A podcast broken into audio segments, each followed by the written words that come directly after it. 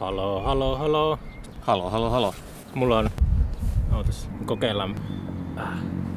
Eipä uskalla tulla hirveän lähellekään. Ootas. Mm. Mm. Mulla ei ole pitkiä kalsareita jalassa. Mä olin pari päivää ilman pitkiä kalsareita ja Mm. taas se perinteinen kevätriski, että saa sen taudin, perinteisen kevätflunssan. Ja Kyllä. nyt sillä on semmoisia seurauksia, että skitsoa, skitsoa, että nyt mä kuolen tähän koronaan. Mä olin kipeä just viikko sitten, tai oli niinku puolitoista viikkoa kipeänä. Ja tota, ähm, niin oli just toi sama hulluus, että kun ei oikein tiedä mikä on. Ja sitten kun oireet voi olla niin monenlaisia, niin sitten ei tiedä yhtään, että, niinku, että mikä se oma tilanne on, mikä oikeasti on niinku hätänä eikä viitti mennä mihinkään lääkäriin tai mitään tietenkään. Ja Mm. Se meni ohi sitten kuitenkin. se meni ohi joo. Ehkä se oli korona. No siis toivottavasti, koska sitten sen olisi saanut pois alta. Ja... Joo, tää taas tämmönen paitteeksi vähän eksottisempi paikka, missä tää niin. jakso. Meidän tota, poluthan risteytyi pari vuotta sitten. Mm, ekan kerran. Se oli aika nolo juttu, kun tota, mun ystävä Kuba tuolta Puolasta. Se niinku, mä en tiedä järkkäskö se niinku sellaista, sellaista jotakin ihme palkintokaalaa siellä, mutta se, Joo. se pisti mulle viestiä. Hän niinku soittaa tuossa Inner City Ensemble Orkestrassa ja sitten semmoisessa kuin Simpelän jollekin. Ne on ollut meillä tuo ilmiössä. Mutta kuitenkin niin se pisti viestiä, että tämmönen Erkka, Erkka Filander on tota... Se kysyi, että tunneeko sä Erkka Filander? Että se voitti tämmöisen niin kirjallisuuspalkinnon täällä ja mä niin kuin aion esittää Niin, tai mä olin ehdolla. niin sä olet ehdolla, niin sä ehdolla.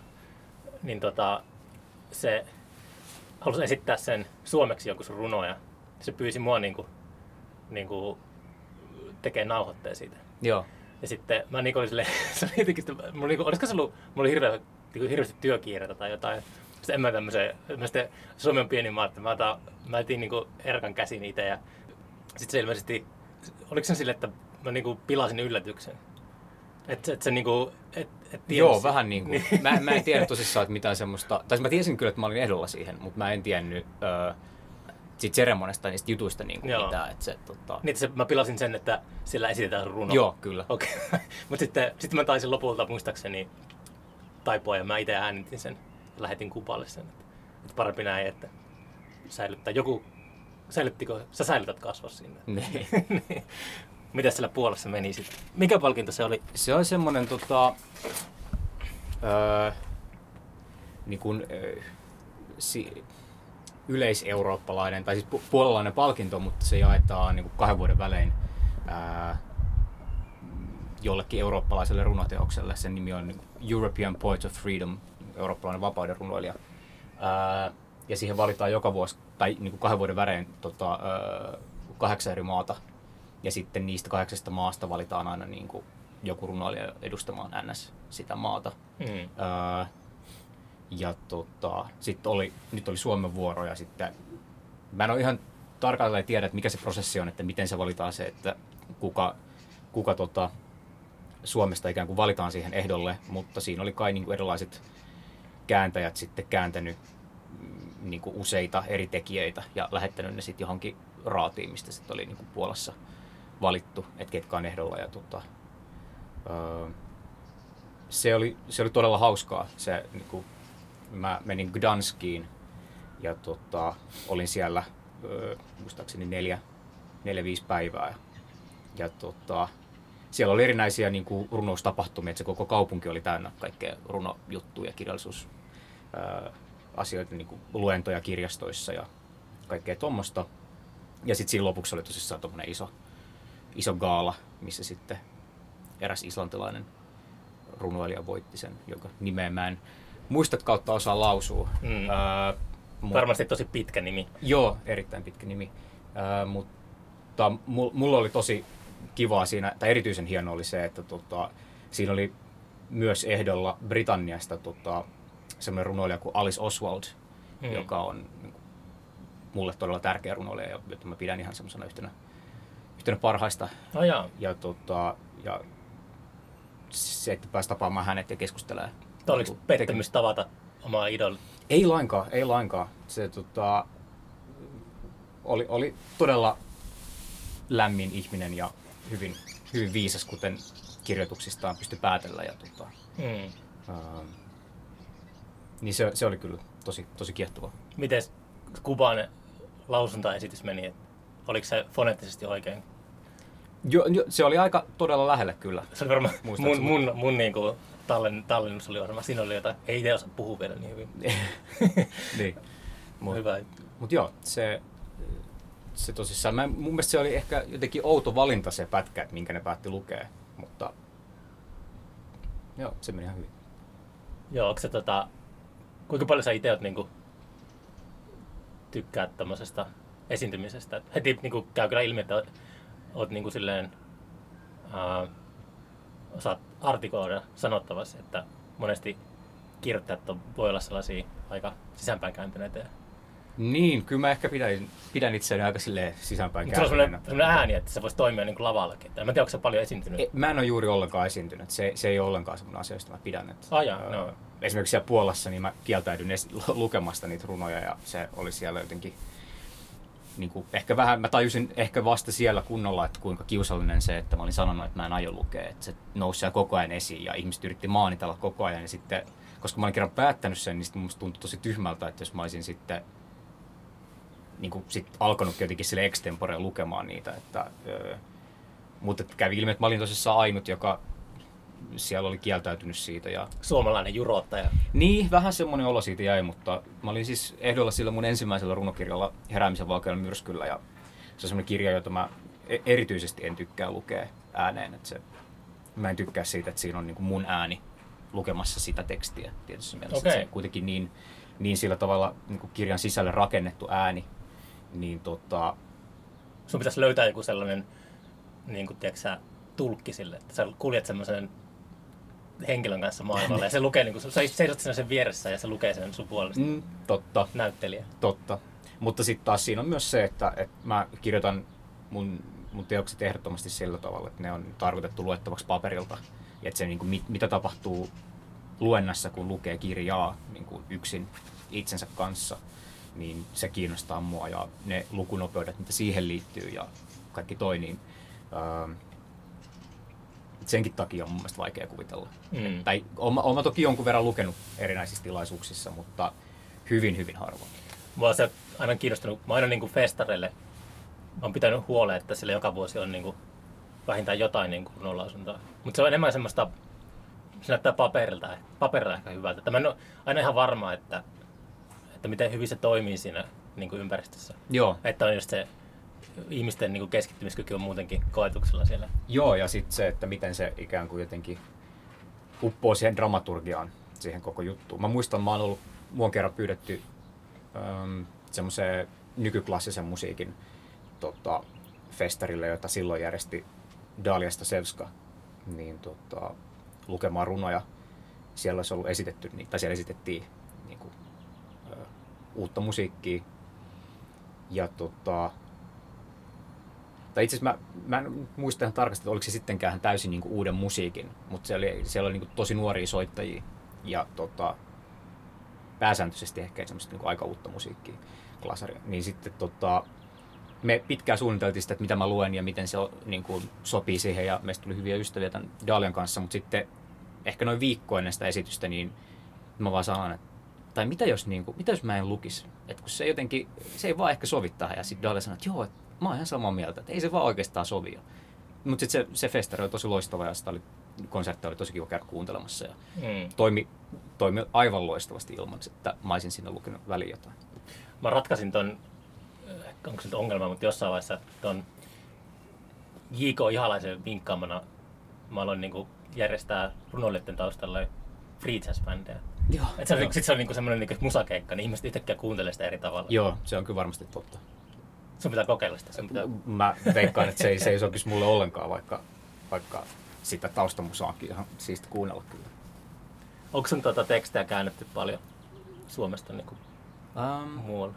No ei nyt mitenkään erityisen paljon. Öö, Puolaksi on ainut, että on niinku kokonainen kirja. Että se mun ensimmäinen kirja käännettiin kokonaan. Mutta sä et osaa puolaa itse. En, en Niin sä, todella. sä et pysty kommentoimaan, että mitä siellä tapahtuu. En lainkaan, mutta mä keskustelin tosi paljon sen kääntäjän kanssa silloin tota, sen prosessin aikaa, että me laitettiin tosi paljon sähköpostiviestejä ja silloin oli tosi tarkkoja kysymyksiä.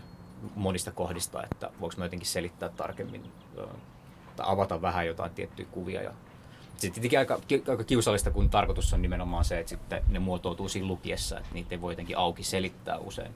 Niin, niin tota, sitten joskus oli vaan pakko sanoa, että, että, kysyt, mitä tämä tarkoittaa, niin että ei oikeastaan mitään tietyssä mielessä, koska jotkut tuommoiset abstraktit kuvat, jotka liittyy siihen, että miten se koko runon kohta on rakentunut intensiteetissä ja kaikki muu, niin tota, ei sitä vaan voi selittää auki.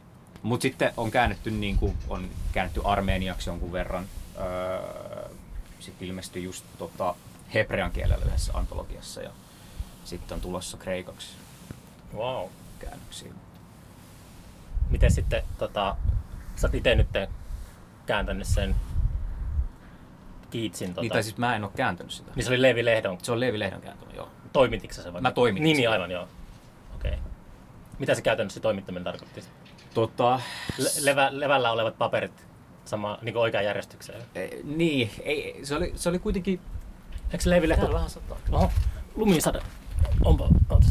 Nyt saa oikein kunnolla. Joo. Pitää mennä tänne porttikongiin. Eikö Levi Lehte, Lehto on menehtynyt ihan äskettäin? Joo, se menehtyi kesken sitä prosessia, että tota, mä... Öö, ku, ehkä kuukauden mä ehdin, tota, noin kuukauden tehdä hänen kanssaan töitä niin, että mä kävin siellä tota, hänen sairashuoneessaan neljä-viisi kertaa hmm. tota, keskustelemassa niistä ö, käännöksistä ja ö, ehdottamassa erinäisiä asioita, että mitä niille voisi tehdä tai mitä pitää vielä tehdä. Aika vähän piti tehdä ja osa sit niistä, mitä piti tehdä, niin ei ehditty tehdä.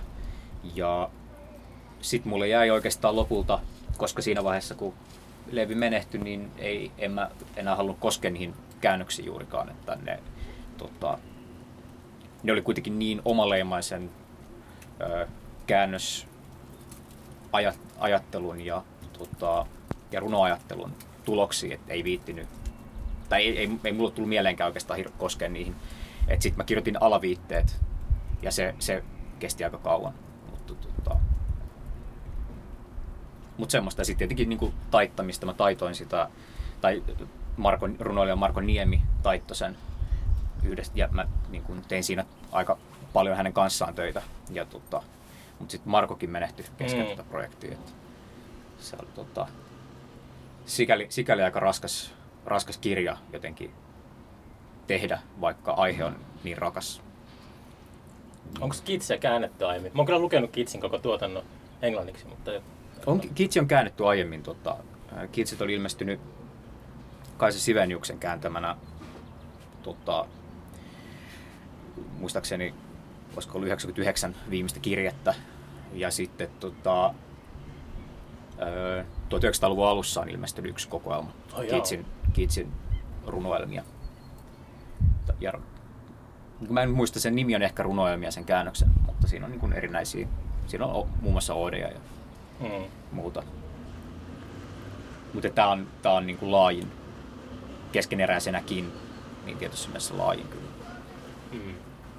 Tai 99 eh, kirjettä on laajempi kuin tämä, tämä käännös, mutta se, että mitä tässä on yritetty tehdä ja kuinka laajasti sitä Kiitsin niin eri puolilta tuotantoa, niin se, se mm. on niin kuin ensimmäistä kertaa.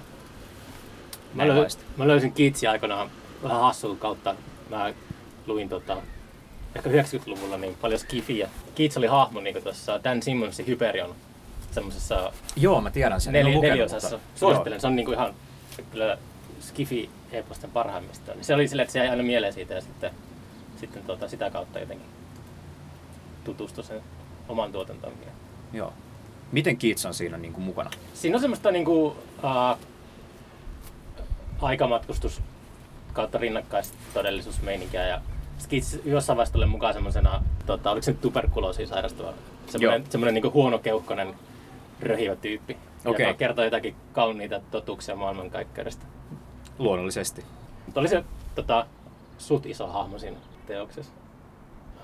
Mä olin Roomassa, niin mä vietin monta monta tuntia siellä Kiitsin kuolivuoteen äärellä.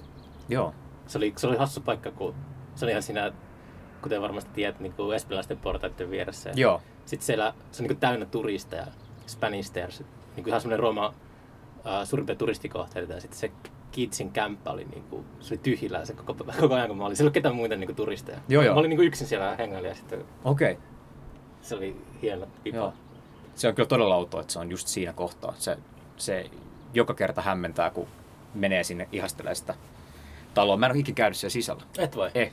Mä oon tota, käynyt katsoa sitä vaan ulkoa, mutta tota, öö, niin jotenkin se ristiriita sen kanssa, että kuolee jotenkin aika, aika, aika surkean kuoleman tietyssä mielessä Mm. öö, siellä asunnossa ja sitten se niin kuin valtava turistimäärä nykyään siinä Mm. ympärillä ja semmoinen tietty räikäys, niin siinä on jotain, jotain kiinnostavaa ristiriitaa. Mä en itse asiassa tiedä tarinaa, että mä en ole ihan varma, että mistä lähtien se on ollut sellainen turistikohde. No mutta ei kuitenkaan tietenkään 1800-luvulla ollut samalla tavalla turismia kuin nykyään. Niin ei se, ei se varmasti, siis siellä oli toki näitä niin kuin Grand Tour-tyyppejä, niin kuin paljon brittejä ja muita, jotka tota, aatelisia ja muuten vaan varakkaita ihmisiä, jotka kävi sivistämässä itseään matkustamalla Mm. Roomaa ja ympäri Italiaa. Niin tota, mutta mä en ole ihan varma, että oliko espanjalaiset portaat silloin vielä niin kuin, varsinaisesti erityisessä maineessa, mutta kyllä mä uskoisin, että jostain niiltä ajoilta se niin kuin, alkaa kyllä. Mä kuulin Spanish Stairsista varmaan eka kerran tuossa Dylanin When I Paint My Masterpiece-laulussa. Ah. Siinä laulutetaan niistä. Populaarikulttuurin kautta. Joo, mä siellä tota, Hampstead Heatissäkin. Se oli vähän enemmän semmoinen, onko se synnyinkoti, mikä siellä on? Vai onko se semmoinen, missä se asuu? Se asui sillä ainakin, niin Se kuin, asui siellä, joo. ennen kuin se lähetettiin etelän lämpöön, niin Joo, siellä oli semmoinen pyörtymissohva, jossa se niin kuin, vietti aikaa huonovointisena. Katselen puutarhaa. Mm. Joo, se on tärkeä paikka kyllä Keatsille, että se on monet esimerkiksi niin kuin Oodit kirjoittanut siellä ja Mm. tota, jotenkin semmoinen paikkana myös aika Keats, Keatsin näköinen tietysti mielessä. Mm. Mä oon aina tykännyt kyllä tuollaisesta niin kuin, turismista, että mä käyn mielellään tota, katsoa sellaisia mestoja, missä joku on syntynyt tai kuollut, tai jopa niin kuin, hautoja ja tällaisia. Mm. Kitsin haudalle mä en koskaan ehtinyt, se on Rooman, tota, Joo, siellä mä oon taas sitten käynyt. se on sun Useasti. pyhiinvaellus. Joo. Siihen on ihan, tai niin kuin samalle hautausmaalle, ehkä, ehkä johonkin niin kuin 200 metrin päähän on haudattu toi Percy Shelley. Onko sekin siellä? Joo. Okei.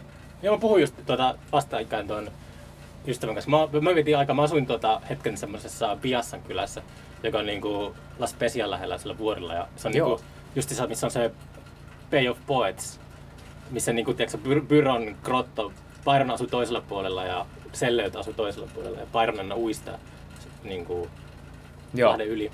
Ja kun Selleut hukkui sinne, niin sitten ne poltti sen sillä rannalla. Niin me, Joo. miet, me mietittiin sitä, Mä en muista ihan nyt missä se on, missä, tota, missä kohtaa Shelley kuoli, tai niin kuin, öö, ne asu silloin mun mielestä semmoisessa paikassa kuin Lerici. Joo, se on niinku Pisan ja La Specian Joo, välissä. mutta se mä tiedän, että se lähti Pisasta Joo. niin kuin sille matkalle, kun se sitten hukkui. Kokemaan verkkoja. Suomalainen juhannuskuolema. Joo. Mutta se oli tota...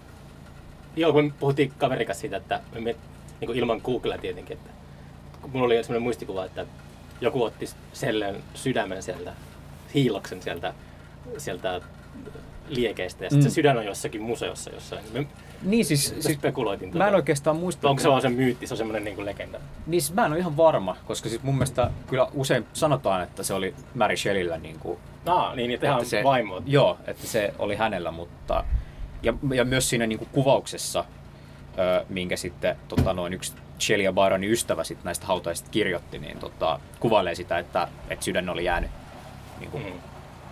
ainoana, mikä ei ollut palannut Mm. kunnolla. Ja tota, sitten muistaakseni Byron olisi halunnut, Byron olisi halunnut ottaa Shelleyn pääkallon, mutta sitä estettiin, koska Byron oli Venetsiassa teetättänyt yhdestä pääkallosta itselleen viinikupin, niin sitten, Cool. sitten nämä Shelleyn ystävät ja Mary Shelley niin ajattelivat, että ehkä, ehkä Percyn kallo voi jäädä rauhaan. Mm. En tiennyt, että se on sen jääntetty siellä Roomassa kanssa. Joo. Katsotaan, onko sinne enää koskaan mahdollista mennä. Niin totta. Pitää pistää rasti ruutuista. Miten sä kun tota, uh, romantiikan ja runoilijat, niin ne on aika traagisia ne tarinat, niin sä itse oot silleen kietoutunut sen maailman, niin miten sä oot suhtautunut sun omaan vanhenemiseen ja sellaiset, että minkälainen sä oot sitten, kun sä oot ikääntynyt ja miten, niinku, miten, miten niinku sitten tota, suhtaudut? Tai onko, onko ikinä miettinyt sitä, että kaikki, kaikki ne romantikaa ja ää, sankarit, niin niillä on aina semmoinen nopea ja traaginen elämä. Niin. No en mä sitä ihan hirveästi niin kuin oman itseni kautta ole mitenkään varsinaisesti pohtinut. Enkä mä mitenkään hirveästi... Eläksä Niin- vaarallisesti? En mä näkisi, että mä elän kovin vaarallisesti. Joina nöinä ehkä silloin tällöin. Y- yleisesti ottaen niin mä, mä tykkään kaivautua siihen laboratorioon, jota mä kutsun kodiksi ja työskennellä. Se ei ole kovin vaarallista. Laboratorio. Niin, tai siis ikään kuin työpöytä paikkana, jossa tekee tutkimuksia tai sillä Mm. tavalla. Mut. Kauan olet asunut Turussa? Vuoden. Vuoden? Joo, Okei. Okay. Wow. joo. Turussa itse asiassa sellainen kiitsimäinen ajatus mulle, että mä oon asunut täällä nyt, hetkinen, mikä vuosi? Mä oon asunut täällä jo, muutin 2003 tammikuussa, eli 17 vuotta.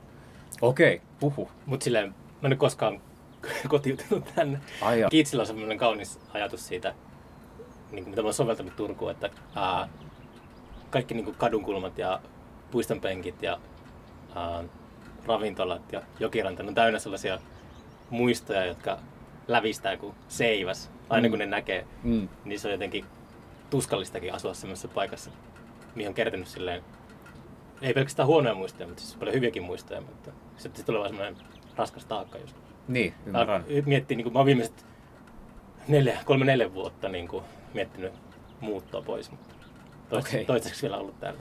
Joo. Ja sitten se tuppaa aina niin kuin, ei niin kuin tutuille, jotka asuu muualla, niin ei ikinä niin kuin, halua suositella Turkua, vaikka on täysin niin kuin, subjektiivinen. Että ei, ei voi niin kuin, puolueettomasti. Mm. En, en ikinä muuta sinne. Joo, tosi kiinnostavaa. Mulla, mä oon tykännyt tosi paljon asua täällä, mutta Mistä sä muutit tänne? mä en oikein asunut missään. Tota, Mm. Mä melkein kolme vuotta asuin vähän joka paikassa. Et mä muutin oikeastaan Jyväskylän kirjailijatalolta Okei. tota, tänne. Ähm, mutta mulla niin nimenomaan sitten taas on, tuntuu tosi kevyeltä asua täällä. Tai on ollut jotenkin tosi keveää, vaikka viime vuosi oli niin kuin, henkilökohtaisella tasolla niin kuin, tosi, tosi raskas ja jotenkin äh, periaatteessa vaikea, niin silti on semmoinen olo, että täällä asuminen on jotenkin keveä ja valoisaa. mä luulen, että jos mä muuttaisin Jyväskylän kirjailija- kirjailijatalolla, niin mullakin olisi kevyt olo siellä hetken Niin, aikaa. niin, kyllä ehkä. Ja nythän tänne on jotenkin viime aikoina myös muuttanut paljon ystäviä muualta ja, Mm. ja varmaan niin kuin on tiedossa, että joitain tulee muuttamaan vielä, niin tota, sekin on kiva, että vaikka muutti niin kuin uuteen kaupunkiin, niin sitten osa ystävistä tulee mukana. Mm, seuraa perässä.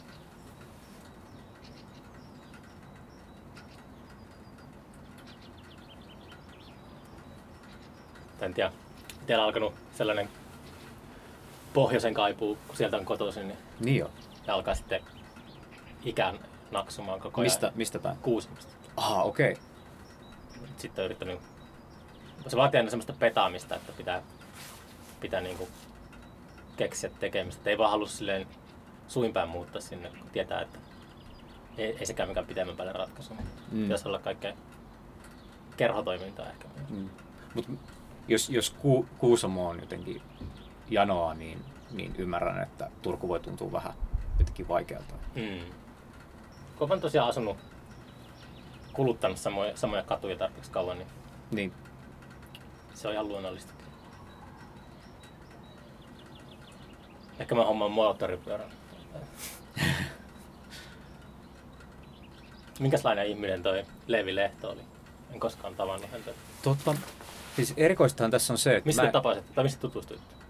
no, oikeastaan sen sairasvuoten äärellä. Ja tota, se, me ollaan siis tavattu niin kuin vuosien varrella useita kertoja erilaisissa niin kuin, kirjatapahtumissa tai runotapahtumissa. Mm. mutta meillä on ehkä ollut yksi semmoinen aamuyön humalainen keskustelu Kiitsistä joskus 2014, mutta oikeastaan niin kuin, kunnolla me tutustuttiin, jos en mä voi sanoa, että mä tunsin häntä, mm. öö, mutta se, miten nopeasti sitten, kun tämän viimeisen kuukauden aikana jollain tavalla tuntuu, että sai niin kuin, näki sen, kuka hän on jollain tavalla, mitä ei koskaan aiemmin ollut pystynyt, niin tota, oli kyllä tosi hienoa ja, ja todella vaikuttavaa. Miten, miten jotenkin niin paljaana ja raakana siinä on, kun jakaa tuommoisen yhdessä sit sellaisessa tilanteessa, jossa toinen henkilö, tai no, molemmat tiedetään, että hän tulee menehtymään. Ja mm. kenties, niin kuin, kenties ennen kuin tämä kirja on ulkona. Ja että minkälaista on niin kuin, sit kuitenkin niin kuin, siirtää se keskustelu siitä ö, johonkin, mitä molemmat rakastaa todella paljon, eli Keatsiin. Mm. Ja siihen, että pystyy täysin ilman, että tarvii erikseen selitellä, että ketkä jotkut tietyt Keatsin ystävät on vaikka, niin pystyy viittaamaan niihin pelkällä etunimellä tai sukunimellä ja pystyy niin kuin jatkuvasti jotenkin käymään sitä keskustelua tosi nopeasti mm. ja tietää ne lähteet kaikki ja muistaa niin kuin runot tosi hyvin ja muuta, niin se, se oli ihan äärimmäisen antoisaa, antoisaa tuota, työskennellä Leevin kanssa. Leevi on varmaan seurannut niitä Keatsin jalanjälkeä kanssa maailmalla, että se on todennäköisesti todennäköisesti. Viettänyt aikaa siellä. Ei, ei, ollut, ei, siitä me ei kyllä puhuttu oikeastaan. Että, mutta kyllä mä olisin yllättynyt, jos ei ole. Että. Mm. Niin kuin mä mietin tässä aiemminkin, että niin kuin, kun jotkut kirjoittajat sellaisia, että niitä ei tarvi sellaista, löytää sellaista niin kuin juttua, mitä mä sanoin, että mä, mä tykkään itse niin käydä. Niin. Käydä siellä sille aistimassa näitä tunnelmia. Niin. Mutta sitten joillekin riittää se, se tuotanto ehkä. Niin. Mutta mä, mä kyllä myös uskon helposti, että, että Leevi voisi olla sellainen ihminen, jolle, jolle myös riittäisi se tuotanto, että se saisi sieltä niin kuin, pystyisi ammentamaan ja löytämään kaiken sen, mitä ehkä muuten niin kuin, lähtisi just ammentamaan niistä paikoista, joissa Keats on asunut. Niin ei, mä, mun on helppo myös kuvitella se vaihtoehto, että Leevi ei ole käynyt missään näissä paikoissa. Mm. Onko noita Byronia ja Selläytä suomennettu hirveästi. Mä oon lukenut nekin englanniksi kyllä. Tota... Ja niillä on ihan helvetisti sitä tuotantoa. Se on kyllä ihan... Niin on. Mulla kesti varmaan vuoden, kun mä luin ne englanniksi. Ne. Joo, mä en, ole, mä en ole lukenut kummankaan tuotantoa kokonaan. Uh, mutta, mutta kaikki pääteokset kyllä. Uh, mikä se sun kysymys olikaan? Ei, mä mietin, että onko niitä suomennettu Niin, onko niitä suomennettu? Shelley on ainakin suomennettu semmoinen uh, pieni kokoelma. Hmm. Tota, Sitten se oli joskus muistaakseni ehkä 10-luvulla tai 20-luvun okay. 20-luvulla joskus silloin, ja siitä on tullut uusinta painos Antamolta nimenomaan. Niin, eli Shelley, jo, Shelley, Shelley runoista. Ja tota, Byronin mä en itse asiassa muista. Mulla on semmoinen... Don Juan saattaa olla. Tai luulisi, että se olisi. Tai osia siitä. Mä uskon, että se, ei se kokonaan. Tai mä tiedän, että sitä ei ole käännetty kokonaan. Okei. Okay. Siinä sulle sitten työnsarkaa. Apurahahakemukset menemään ja Kiinnostaako sinua tuommoinen? Tota, mua kiinnostaa kääntäminen kyllä. Ehkä se, ehkä se Don Juan on semmoinen, mikä ei varsinaisesti kiinnosta kääntää, vaikka se on siis tosi hieno runo ja, mm. ja se olisi todella vaikea kääntää. Mä veikkaan, että runoille Teemu Manninen on oikea ihminen kääntämään sitä. Jos mä en ihan väärin muista, niin hän myös joskus on tehnyt töitä sen parissa ja kääntänyt sitä. Öm, mutta kyllä mua siis kääntäminen kyllä kiinnostaa ja jonkun verran sitä niin tekee itsekseen, siis ihan vaan opetellakseen muotoja ja opetellakseen lukemaan niitä tekstejä. Kyllä mä esimerkiksi nyt tätä toimittaessa niin tein omia, omia käännöksiä joistain Shelley, äh, Keatsin runoista. Ihan vaan, että jotenkin kokeilee, että miten se kieli tuntuu ja miten ratkaisi siitä niitä ongelmia, mitä Leivi on ratkaissut niissä. Onko sä omia tekstejä koittanut kääntää?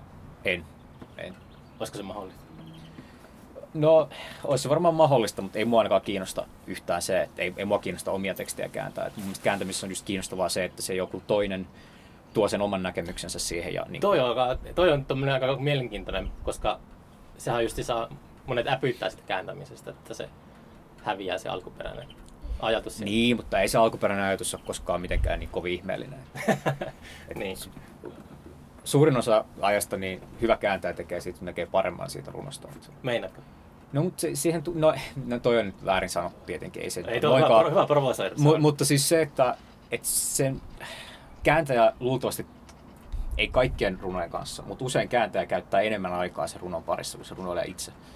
Totta. Niin, niin siis se, että minkälaisen määrän niin kuin ajattelua ja valintoja se kääntäjä tuo siihen sen runon toistamiseen toisella kielellä, niin se on itsessään jo niin hyvää kommentaaria ja lukemista ja lä- tai lähilukua, että, että siitä voi helposti tulla, niin kuin, en mä nyt väitä, että se on parempi runo, mutta että kun se, siihen, siihen tulee jotenkin tosi paljon nivoutuu siihen kääntämisen aktiin ja siihen käännettyyn runoon just näitä eri piirteitä, että sen tutkiminen on yhtä antoisaa kuin sen alkuperäisen usein.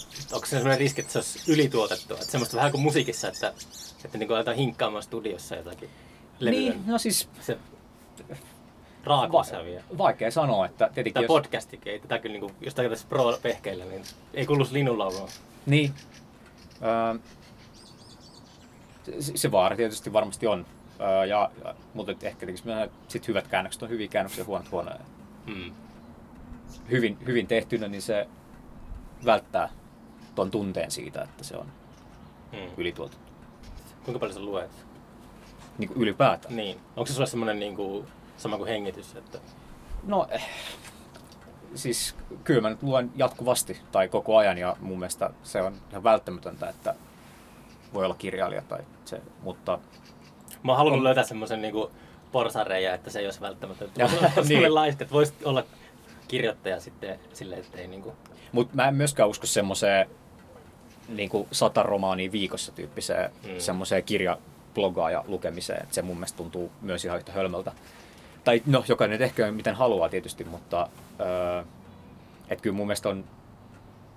Mä esimerkiksi luen tosi usein niin kuin samoja teoksia uudelleen ja uudelleen ja uudelleen. Mm. Ja tykkään kaivautua niihin ja ajatella niitä. Ja niin kuin, joskus tuntuu, että niiden niin kuin ajattelu on melkein sama kuin lukeminen. Et, mutta ei, ei tietenkään ole, koska lukemisessa se toteutuu siinä ajassa, missä se, niin kuin, mikä on sun lukemisen akti ja sen kirjan välinen niin kuin, tietty prosessi, niin, mutta sit yhtä tärkeää on mun mielestä se, että sit jotenkin elää sen kanssa, mitä on lukenut. Jotenkin. Onko sä mun kanssa samaa mieltä siitä, että äänikirjoittaja on läheskään sama asia kuin tekstin lukeminen sivulta? Öö, mä oon niin varovaisesti samaa mieltä. Öö, Mulla on sellainen olo, että Ei, se, se, ei- me, se menee niin kuin jonnekin, se ei se niin kuin missään nimessä väärin ole, mutta se menee vaan silleen aivojen eri paikkaan. Joo, siis, se, se, siis siihen mä uskon, että se tietysti on, mä käytän aika, aika, aika laveasti koko ajan näitä niin kuin esimerkiksi tietysti sanaa.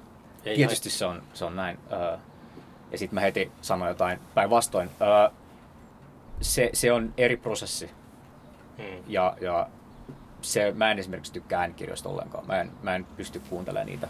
En, en, en ole koskaan kuunnellut kokonaista Mä oon, yri, mä oon yrittänyt monta kertaa, mutta ei ole toistaiseksi. Niin... Mä, mä en ole montaa kertaa yrittänyt, mutta et se, ei, se ei ole mun juttu lainkaan. Mutta mä ymmärrän kyllä, että minkä takia ja tietynlaiset romaanit sit sopii siihen vaikka niin kuin, tekee mieli sanoa kulutettaviksi sillä tavalla, mutta, mutta tota, et kyllähän siinä on tiettyä semmoista trendiä myös sitten, niin kuin, että tuommoiset lukuromaanit ja semmoiset niin kirjamessukirjat, niin tota, että sit ne myös on kieleltään semmoista, että se sopii tolle ääneen luetuksi, että se on vähän lyhyempää ja vähän niin yksinkertaisempaa ja niin poispäin. Ei, ei, ei, ole aihe, mihin mä oon perehtynyt, kovin paljon, koska mä sanoin ton, että se on lyhyempää proosaa ja muuta, mutta en mä semmoisia kirjoja lue, niin mä oikeasti tiedän, mistä mä puhun. Mutta mut, mä ehdottomasti tykkään lukea paperin kanssa tai niin kuin, tykkään lukea kirjaa. Mm. Sama juttu. Nyt karanteeni aikana ei kyllä... Mulla on jotenkin, jotenkin tota, hävinnyt semmoinen keskittymiskyky täysin. Joo, Tullut tosi vähän. Monet on sanonut, että nyt on kiva, kun voi käyttää aikaa lukemiseen ja kaikkea. Mm. Mä kyllä yritin aluksi, mutta nyt on pari viime viikkoa ollut sillä, että mä en niinku jaksanut keskittyä Joo, oikein. moni on, moni on sanonut molempia. Ää, mulla se on ehkä vähän vaihdella, että mulla oli ihan alussa niin oli aika vaikeaa, että tulin tuntua, että niinku teki mieli vaan lukea uutisia koko ajan, koska Mm. ei voinut ymmärtää, mitä tapahtuu maailmassa. Ja kaikki oli jotenkin morbidin kiinnostavaa. Mm. Ähm, Mutta sen jälkeen niin mulla on usein niin, että mä teen keväisin tosi hyvin töitä. Että mä keväisin jotenkin saan kiinni kaikesta ja pystyn keskittyä tosi hyvin, niin sitten se nyt osuu samaan aikaan koronan kanssa. Että, Käsi kädessä. joo. Mä odotan sille optimistisesti, että tästä koronasta syntyy sellainen uusi, tai jälkeen, jos tämä menee ikinä ohi, niin syntyy sellainen uusi taide-aikakausi, semmoinen kulta-aika. Okei. Okay. Pitkään niin ollut esimerkiksi tota, pop-lyrikoissa on niin kuin laulettu semmoista minä, minä, minä, Niin. minä ja sinä juttua, mutta nyt on puuttunut sellainen, niin kuin, vaikka aikoinaan tehtiin paljon lauluja Titanikin uppoamisesta, kun Titanic upposi, niin tuli hirveästi folklauluja Titanikin uppoamisesta. Silloin niin kuin ennen, ennen vanhaa niin oli sellaisia yleismaailmallisempia teemoja. Tai jotenkin tuntuu siltä. Mm. Että se voi olla, voi olla, että se on ehkä vähän kaukaa haettu, mutta tietenkin niin kuin pitää, tulee varmasti semmoisia latteita, kliseisiä koronateoksia. Niin, mutta, siis mutta se, niin kuin, sitä mutta, mä lähinnä mietin, mutta siis toki siis se, että on joku tämmöinen niin kuin jaettu katastrofi, joka tota, Niin tämmöinen niin Niin kuin kuin- kataklysmi, tämmöinen niin kuin, tämä on melkein kuin joku asteroidi olisi osunut maapallon tai niin. Koko planeetta vaikuttaa. Mutta sitten meillä on myös toinen katastrofi odottamassa, tai ei enää odottamassa, vaan se on niin kuin, tapahtuu jo ennen tätä ja tämän aikana ja tämän jälkeen, ja se tulee olemaan todella paljon pahempi kaikilta seuraamuksiltaan. Ja, niin kuin, ää, et sit, ei, ei mikään ihme, että tuntuu, että niin kuin todella monet runoteokset esimerkiksi käsittelee sitä, koska kaikki tietysti käsittelee sitä, tai sillä tavalla, että se vaikuttaa kaikkeen. Ja mistä tahansa puhuu tänä aikana, niin puhuu siitä osittain myös Mm. ilmastonmuutoksesta. Niin. Niin, no en tiedä. Toisaalta mä oon jo vähän niin, ojasta allikkoon. Mä tekin että se on jo mulle vähän tylsä aihe. Tai jotenkin lukee niinku sellaisesta totta. Niin, mutta mä, mä en ajattele, tai siis, niin, tylsä tai, Sosiaalinen- tyls, tylsä tai ei, niin ikään kuin se, Voisi olla on- tärkeä, mutta se voisi olla myös tylsää. se niin, mutta siis se, että et, et se on kaikessa, niin, niin, Niin. että se, se et jos kirjoittaa tästä päivästä, niin kirjoittaa maailmasta, joka joka tapauksessa on jo sitä esimerkiksi, niin, öö, mutta joo, jos mä ymmärrän sen, että jos niinku kirjoittaa sille tuhannennen kirjan, jossa sanoo, että, että asiat on huonosti ja tehkää paremmin, niin toki se voi olla aika puuduttavaa. Mutta sit, et ikään kuin... Mä tykkäsin sitä Pauliina Haasioin esseen Joo. Se oli tosi hyvä kirjoitus. Joo, mutta se on niinku hyvä esimerkki sitten taas just siitä, että et, et, tai se on e- erityisen hyvä esimerkki siitä, että miten se tuosta aiheesta voi kirjoittaa hyvin. Mä, tota, mä ehkä enemmän tuossa aiemmin tarkoitin sitä, että myös semmoista, jotka ei niinku aiheellisesti ikään kuin ole siitä, niin käsittelee sitä kuitenkin, koska Hmm. se on se tilanne, missä eletään tietysti mielessä. Tämä koko maapallo on sellainen yhteiskunnan sivilisaation sulkeutuminen kuitenkin sillä niin kuin kerralla. Niin se Mm. kuitenkin silleen kaikista huolimatta se on semmoinen valtava, vaikka ilmastonmuutosta ei silleen pidä vähätellä, mutta se on kuitenkin tämä on muuttunut niin semmoista todellisuutta. Niin mä- ihan eri tavalla. Että se on, Niitä, no, Ootas, nyt tuli tuulenpuska tämä alas. Joo, siis mä, tota, mä ymmärrän, mitä sä tarkoitat, mutta mä en silti ihan samaa mieltä. Mm. Mutta äh, et mun mielestä todellisuus on muuttunut. Siis se, se, se niin kuin ilme, siis tietenkin se on täysin ilmeinen, miten nyt on todellisuus muuttunut ja miten kaikki, niin kuin, miten yhteiskunta pyörii ja miten, se niin kuin vaikuttaa sillä tavalla kaikkiin. Että niin kuin, on aika paljon vaikeampaa väittää, että, että mitään ei ole, niin kuin, mitä ongelmaa ei ole, toisin kuin, niin kuin ilmastonmuutoksen kanssa voi jotenkin elää ihan niin kuin sitten, miten on ikinä elänytkään ja väittää, että mitään ei tapahdu. Mm. Niin tämänkaan ei voi periaatteessa, koska kaikki Mm. muu on ottanut sen huomioon. Niin, niin sikäli tämä on niin kuin räikeämpi toki. Ja siis katastrofi joka tapauksessa. Niin. Alkaa poliisit ajamaan meidät pois täältä. Mä kuulin sisäministeri sanoi, että vappuna, jos on hyvä sää, niin suljetaan Suomen puisto. Tulee Puolelan puistonkin aitaukset Mm. ja kaikki. Sitten voi tuottaa kuoppaa ehkä. Kuka ei näe. Onko sä kärsinyt usein sellaisesta writers blogista? Um, mulla on aikoja, jolloin mä kirjoitan vähemmän. Et Mulla on aikoja, jolloin saattaa mennä pari kuukautta, ettei kirjoita yhtään mitään. Sä et ikinä yritä kir- kirjoittaa, sitten jos niin kuin, menet väkisin niin kuin, En, en mä ihan hirveästi, ei mulla oikein onneksi ole ollut sellaisia tilanteita, missä on niinku ollut sillä tavalla pakko, pakko kirjoittaa öö, jotain deadlinea vastaan tai vastaavaa. Mutta sitten niin aikoina, kun jotenkin ei tunnu siltä, niin sitten ei kirjoita. Se niin kun, saattaa olla joku kuukausi, että ei tee yhtä, yhtä ainutta edes muistiinpanoa. Mutta mä tykkään huomattavasti enemmän niistä ajoista, kun kirjoittaa ja, ja tekee muistiinpanoja jatkuvasti. Ja, niin kun, uh. Mutta milloin sä tiesit, että sä haluat kirjoittajaksi?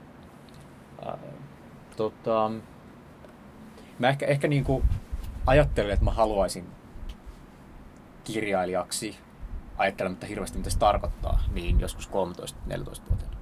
Mietitkö sä enemmän sitä semmoista pohjemia elämäntyyliä? Veti, vetikö no romantiikaa, johon kirjoittajat silloin puoleensa? No silloin ehkä joskus 14-15-vuotiaana ne alkoi vetää puoleensa kyllä. Et, mua, mua kiinnosti siis vaan tarinat, mua kiinnosti niinku kirjoittaa kirjoja, mua kiinnosti mm. kirjoittaa, erityisesti mä olisin halunnut kirjoittaa historiallisia romaaneja. Se olisi mun mielestä ollut niinku täysin fantastista. Mm. Ähm, sitten mutta sitten mä kiinnostuin runoudesta. Mikä saa sut kiinnostua runoudesta? Ää, usein kun jotenkin puhuu tästä, niin sitten alkaa mennä jotenkin tosiasiat sekaisin. Ja alkaa toistaa ikään kuin sitä, mitä on aiemminkin sanonut. Tai mm. jotenkin mm. sillä tavalla. Et, ää, Onko tämä sellainen kysymys, mitä kysytään joka haastattelussa? Niin, on, on aika, aika tavalla joo. Okay. mutta siis, oh, no. ei, ei, mut siis ihan... Mä muistan sen, että mun isoäiti osti mulle joululahjaksi Dante Jumalaisen näytelmän, joka oli Elina Vaaran kääntämä. Ja mä muistan, että mä... Elina Vaaran kääntämä? Joo. Okay. Ja mä muistan, että mä rakastuin siihen ihan totaalisesti. Ää, samoin, mä olin silloin 14 mielestä. Ja samoihin aikoihin mä löysin sitten Yrjö Jylhän kääntämän kadotetun paratiisin, Miltonin.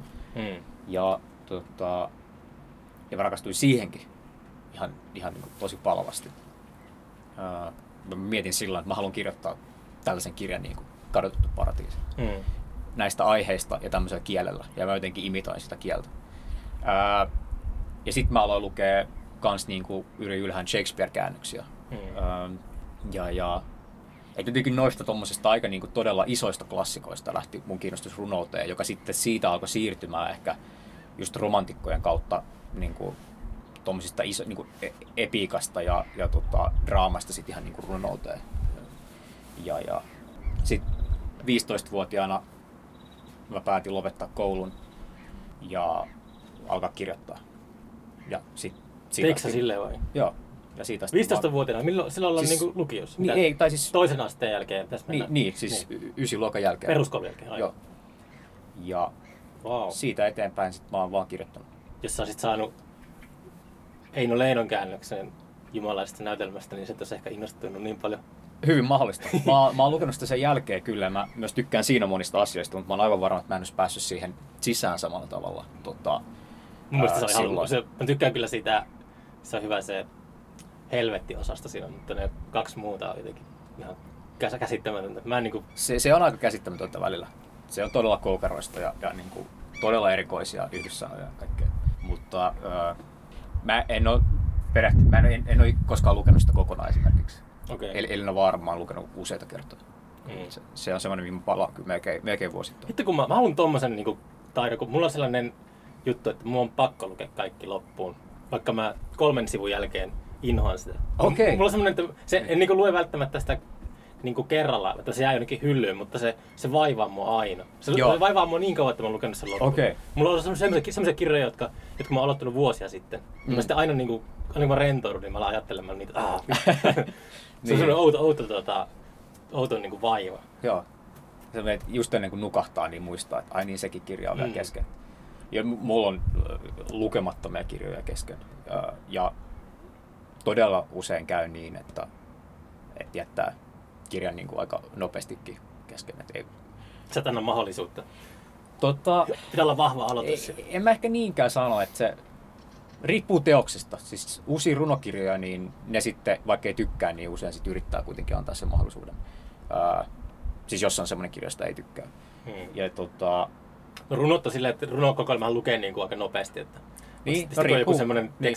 joku 1400 sivuinen jätti ja sitten on, kääntää kolmannen sivun ja tuohon on tuska, tuohon on kauhean. Niin. Tämä kestää kymmenen vuotta. Ei, ei, ei, ei, jotenkin, että va, vaikka niin kuin toki lukee ikään kuin nautinnokseen, niin samaan aikaan kuitenkin lukee myös ajatellekseen sitä, mitä itse kirjoittaa ja, ja niin kuin, ö, tutkijakseen kieltä ja, ja kirjallisuutta ylipäätään, niin sitten jos joku tuntuu siltä, että, että tämä ei ole nyt oikea hetki tälle kirjalle, tai että, niin, kuin, mul, niin mä jätän tosi herkästi kesken, koska mä ajattelin, että ei mun niin kuin, kannata käyttää aikaa tähän. Mm. Että, että on niin paljon kirjoja, jotka on todella hyviä, Et, ja, ja niin, kuin, niin paljon semmoisia, mulla on hylly täynnä kirjoja, joita mä en ole lukenut vielä, jotka odottaa vuoroa, ja jatkuvasti on kymmeniä kirjoja, joita ajattelee, että olisi niin kuin hyvä lukea just nyt, että nämä on sellaiset asiat, joita mun pitäisi tutkia just tällä hetkellä. Mm. Uh, niin sitten se, että antautuu 1400 sivuiseen romaaniin, uh, josta ei tykkää. Toki se on tarpeellista myös, on aika, jolloin mm. sekin on tarpeellista, mutta et, sitä, ei, sitä tulee aika, aika vähän tehtyä nykyään. Mä joskus, kun mä yritin enemmän kirjoittaa, niin mä motivoin itseäni sillä, että mä luin huonoja kirjoja ja sitten psyykkäsin itteeni, että mä pystyn kirjoittamaan paremmin kuin niin jo. mä sain semmoisen. niin mutta tota, onko se sellaisia, sellaisia tota, niin kuin, uh, vainoja koskaan, että jos sä saat jonkun kauniin ajatuksen, niin pelkääksä, että sä oot pöllinyt sen jostain? Uh. Mulla on semmoinen, kun mä, mä vi, yritän viimeistellä, alan niin syksyllä niin tota, treenaamaan, yritän äänittää mun levyyn musalevy vihdoin ja viimein, niin mä yritän viimeistellä tämän biisin, niin mulla on muutama semmoinen tota, melodia siellä, että mä niin kiemurtelen, että mistä mä oon varmasti pöllinyt. Ne on niin hyviä, että... että no tässä, että joo, tulee semmoinen, että yeah. Joo. Ja sitten mä yritin soittaa niitä tutuille ja sitten, että kertokaa mistä tää on tämä pöllinyt. No siis a- aika harvoin. Joskus tulee semmoinen, että, että on kirjoittanut jonkun jutun, sitten tota, kun vaikka niinku editoi sitä myöhemmässä vaiheessa, niin tulee vähän semmoinen niinku, joku semmoinen varjoisa tunne siitä, että että tämä on ehkä jostain, mutta ei muista mistä. Mm. Sitten on saattanut kysyä joltain, että onko tämä jostain, mutta sitten kuitenkin on mun mielestä ihan niin kuin inhimillistäkin niin vahingossa lainata toisilta kirjoittajilta ja muuta. Et sit, sitä on niin kuin kuitenkin sit lopulta aika vaikea. Tarvitaan, ei, et aika vaikea välttää, jos niin sattuu käymään, mutta siis se, että en tarkoita, että joka teoksessa on aina jotain niin kuin, mm. muuta lainattua, mutta siis se, että... Uh... Rinnakkaisajattelu on myös niin kuin, todellista. Niin kuin just vaikka tehdään sata laulaa Titanikin uppaamisesta, niin siellä on varmasti tuota, teemoja, jotka toistaa. Niin, Ainakin Kyllä. Niin lyyrisesti. Niin. Ja jos kirjoittaa Pääskysestä ja on lukenut loistavia runoja Pääskysestä, niin sitten saattaa vahingossa mm. lainata jotain sieltä. Jonkun kuvan, koska kuvittelee, että on nähnyt sen, mutta oikeasti onkin lukenut sen. Niin. Luetko sun, luetko noita kriitikkoja? Mitä sä ajattelet sellaisesta ammattikunnasta, jotka eläkseen kritisoi? Mun mielestä se on, se on loistava ammattikunta. Tota, kyllä mä luen... Niin kuin, niin kuin sun omia, omia tuota. ky, kyllä mä luen omat kritiikit. Mua kyllä kiinnostaa, että mitä sieltä ikään kuin... Mit, mitä semmoiset ihmiset, jotka ei ole esimerkiksi keskustellut mun kanssa niistä kirjoista, niin löytää sieltä. Ja sua ei varmaan nyt ole hirveästi niin kuin haukuttu vielä ehitty haukkumaan, mutta... No ei, ei ja hirveästi. ollut sellaista, että niinku, nyt sattuu pahasti. Ai, Joo, ai. mä veikkaan, että jos tota mun viimeisintä teosta olisi tota, arvioitu enemmän, niin sitten sieltä olisi saattanut tulla niin kuin, sora-ääniä myös. Mutta, mutta mä, mä, arvostan tosi paljon kyllä niin kuin, hyvää kritiikkiä ja kriitikoiden paneutumista ja, ja tota, se, se, on, se on tosi vaikea ammatti. Joo, se on, se on niin kuin ihmiset, ihmiset ei tajua, miten vaikea ammatti se on. Ja vaatii, vaatii tosi, tosi hyvän pohjan, että voi kirjoittaa hyviä, hyviä kirjoja ja paneutumista siihen, että se niin kuin, niin. Elokuvapuolella aina. Meni, lähtikö se menemään alaspäin silloin, kun tuli tämä Roger Ebert ja se Siskel, niillä oli se TV-ohjelma, ne aina näytti niinku peukut, jos ne tykkäsi elokuvasta. Jos ei, ei tykännyt, näytti peukua alaspäin. Se oli Joo. Caesar. Mutta kaipa, kaipa nekin oli ihan tota, elokuvansa katsoneita tyyppejä. Ehkä mun pitää alkaa miettimään sulle sitä free jazz-bändiä ja puhkaa keikalle jonnekin jossain vaiheessa. mä, mä melko varmasti niin on silloin kipeä. Viikko ennen sairasta koronaa. Missä tilanteessa sä oot kuitenkin sitten suostunut lausumaan? Um, mä oon lausunut, jos mä en väärin muista, niin mä oon viimeksi lukenut sitä mun uusinta kirjaa Adoraatiota. Niin tota, silloin, sen, silloin semmoiset pienimuotoiset julkkarit Jyväskylässä kirjailijatalolla, niin tota siellä semmoisissa tilanteissa, missä tietää, että siellä on, siellä on niin kuitenkin hyvä keskittyminen ja hyvä hiljaisuus ja pystyy itsekin niin keskittyä siihen, mitä lukee. Mm. Ää, ja sitten mä oon vakiopaineessa lukenut kerran Torsoa. Wow. Ää, ja se oli, se oli, siitä mä nautin myös tosi paljon. Mä Mm. aluksi jotenkin vähän kiamurtelin, mutta sitten kun sen oli lukenut, niin nautti siitä tosi paljon. Sitten mä oon lukenut nyt, nyt mä oon lukenut myös sit Keatsia. Mm. Et kun Leevi ei ole lukemassa sitä, niin, niin mä oon ajatellut, että jonkun pitää. Niin sitten, sitä mä oon lukenut muutamia kertoja. No sehän sulle voisi olla semmoinen, että lähde tuota, kiitskiertueelle. Niin, kyllä mä, siis kyllä mä oon ajatellut, että, että jos siihen niin pyydetään, niin kyllä mä mielellään ikään kuin teen tuommoista Leevin Keats-kirjan julkista työtä, mitä sitten taas mä vihaan niin omien kirjojen kanssa. Mm. Öö, mä koen kuitenkin toimittajana, että mä oon vastuussa siitä teoksesta ja Mm. jossain määrin, niin sitten myös on vastuussa siitä, että ihmiset kuulee, minkälaisia ne käännökset on. Voi käydä lukemassa jossain. Onko se sellainen, että siinä on tota, niin kuin tyyli vasemmalla sivulla on niin kuin alkuperäinen ja oikealla sivulla sitten suomennus? Ei, se on, siinä on pelkästään suomennus. Okei, okay, joo. Joo. Ei pääse sille heti ykkösellä vertaamaan. Että Niin, häiri, sekä on vähän häiritsevä tyyli. Mutta muutamia on tullut vastaan sellaiset, että on heti se. Tai ne on ollut, liittyy enemmän niin ranskalaisen runoita. Ranskalaisella kääntäjillä on monesti tapana, että ne pistää sen joo. ranskankielisen version siihen heti viereen. Joo. Mä, ty- mä tykkään myös semmosista, niin kuin missä on tämmö, niin kuin kaksikielisistä ö, käännöseditioista. Että, mutta tämä on mun mielestä hyvä näin, koska tässä on niin, kuin niin se on jotenkin niin omanlaisensa teoskorpus tämä tota, Levin Keats-käännös, niin se mun mielestä on jotenkin miellyttävää, että se on sellaisenaan siinä jotenkin ilman niitä alkuperäisiä. Myös sen takia, että, että niin moni noista käännöksistä esimerkiksi loppuu kesken. Niin tota, tämä on jotenkin näyttää paljon selkeämmin sen, että mitä Leevi on työskennellyt ja mihin tilanteeseen se on jäänyt. Niin, kuin, ää, niin sitten jos siinä olisi se englanninkielinen, niin sitten sit se alkaisi näyttää paljon jotenkin toimitettu, tai siis totta tämä on toimitettu laitos, mutta sitten se näyttää vielä enemmän semmoiselta, että nyt se on valmis ikään kuin. Tässä on nämä niin kootut teokset, mistä Mm. ei ole kyse valitettavasti. Hmm. Mikähän lintu tuolla piippaa? Tai sekin on semmoinen taito, että olisi kiva opetella lintujen äänet sille, että voisi tehdä vaikutuksen ihmisiin Mm. mm. kävelee puistossa. Tuskin tuo mikä satakielinen. Ei ole satakieli kyllä. Tiedätkö mitä satakieli kuulostaa? Joo. Ainakin tota, se, mikä on Suomessa. Onko niitä erilaisia satakieliä? Joo, sitten on se etelän satakieli, mikä on, mikä on tota, eri. Mikä on se, mistä Keats kirjoitti Mm. esimerkiksi. Joo.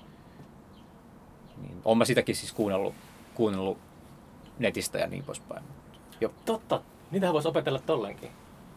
Kun mä, oon- mä oon maalaus, maalaustaidehistoriaan, kuvataidehistoriaan sille, että just Googlen kautta pystyy kätevästi nauttimaan. Saa suurin piirtein samanlaiset kiksit kuin museossa, kun näkee jonkun teoksen. Niin voisi alkaa kuuntelemaan linnunlauluja. Tuosta tuli mieleen, että mä kaipaan museoita ihan älyttömän paljon. Tässä me ollaan museo Niin, niin, tässä me ollaan museon alla periaatteessa. sateisuudessa. Mutta, äh, mutta ihan vaan jotenkin nyt tämän, kun museot on kiinni tänä aikana, niin olen herännyt siihen, että kuinka valtavasti nauttii niissä. Että kuinka iso osa se on jotenkin omaa ajattelua ja, ja niin kuin elämää semmoinen, että, että pääsee keskittymään jonkun asian äärelle tolleen Mm. ja, ja vaan olemaan. Ja museot on muutenkin kauniita tiloja ja niissä voi, niissä on yksinkertaisesti vaan kiva viettää aikaa. Öö, Eikö museoihin voisi päästää niin tyyli joku viisi ihmistä kerralla sisälle tai jotain? Varmaan vois, mutta mietin, ne, ne jonot olisi varmaan aika, aika hurjat. Niin, totta. kun- Tässä on varmaan joku netti ennakkovaraussysteemi, mitä kuin tuolla. Niin. Roomassa on jotain museoita, tai ylipäätään maailmalla on museoita, missä on ennakkovaraus, niin kuin, että pitää ostaa se aikaslotti. Niin kuin. Juu, on, joo, on noin kaikki, niin kuin, tota, mä en koskaan päässyt esimerkiksi tuonne Van Goghin museo Amsterdamissa, kun se on sellainen, että pitää varata joku viikko ennen. Niin just. Sitten ikinä ei tajua sitä. Onko sä viettänyt Roomassa paljon aikaa? Kyllä mä oon aika paljon viettänyt siellä. Että mä oon, Ihme, ihmeellinen kaupunki. se, on, se on todella Sitten ihmeellinen. oikein saa sellaista otetta, että onko se niin kuin, iso vai pieni. Totta, totta. Se on, se on tosi totta, että se, se on tosi käveltävä kaupunki, mutta sitten heti kun, jos on joku, jos on niinku ystäviä, jotka asuu kauempana, mm. niin sitten yhtäkkiä ne välimatkat kasvaa tosi paljon. Uh, mutta mun piti itse asiassa olla niin kuin nyt paraikaa Roomassa. Mulla Oh, oh, oli joo. siis residenssi Circola Scandinavassa nyt. Okay. tota, huhtikuun ajalle, mutta Voi se, damn, se, se meni. siirtyi sitten. Ja siellä mä oon ollut siis aiemmin myös. Minkälainen mesta se on? Se on, tota, se on todella, todella kiva paikka. Mulle myös tosi tärkeä niin kuin, työskentelyn kannalta ollut vuosia jo. Tota, se on Trasteveren kaupunginosassa, Mm. tuossa tota, Palazzo Corsinia vastapäätä ja tota, ää, Villa Farnesinan naapurissa semmoinen 1400-luvulla rakennetun talon ylinkerros ja kattoterassi. Ja siellä on niinku, siellä nykyään taitaa olla kuusi huonetta taiteilijoille, ennen siellä oli viisi. Ja siellä on siis tota, kaikista Pohjoismaista kaikki eri alojen taiteilijoita. Ja tota, sitten usein se on kuukausi tai kaksi kuukautta kerrallaan. Onko sä ollut usein residenssissä maailmalla? En mä juurikaan sen missään muualla kuin siellä. Mm. Et se, tota, tai en, en, en oo, mun mielestä en oo ollut missään muualla. Et, eikä mua silleen semmoinen periaatteessa semmoinen residenssielämä muuten kiinnostakaan oikeastaan, mutta, mutta se on semmoinen, joka kiinnostaa ja mä haluaisin sinne mennä jatkuvasti, koska jotenkin ne ihmiset, jotka siellä on töissä ollut ja, ja muuten, niin se on, ne on tosi ihania ja tota, ylipäätään se on kaupunki, joka on mulle valtavan, valtavan tärkeä. Italia on ylipäätään semmoinen maa, että se vähän, ite, itellä ainakin, niin se on pilannut semmoisen, niin kuin, jos menee jossakin Espanjassa siellä aurinkorannikolla tai tolleen niin kuin, istuu bussissa ja katsoo ikkunasta, niin Italian jälkeen mikään ei ole aina tuntunut sille yhtä kauniilta. Se, se, on, niin kuin, se on oikeasti kuin paratiisi. Se on, se on Se, valtava sitä ajattelee usein sitä maata, että se on jotenkin, se on niin kuin, siinä on jotain sellaista tajanomaista. Mm. Mutta joo, tota, kiitos Erkka, tota, että pääsit tänne värjöttelemään. Onko sulla, harrastatko sä internettiä, että onko sulla mitään semmoisia kotisivuja tai jotain? Jos Ei, ei mulla ole kotisivuja tai mitään semmoista. Sä oot true runoilija. Ei mitään somea saata. niin. Se on ihan oikein. Tota, se, mikä, mikä sen Keats tota, käännöksen niin oikea koko nimi on? Niin, Syksyllä ja muita runoja ja kirjeitä. ja Leevi Lehdon nimellä varmaan. Joo. Joo. Okei, mutta nähdään sitten koronan toisella puolella. Joo.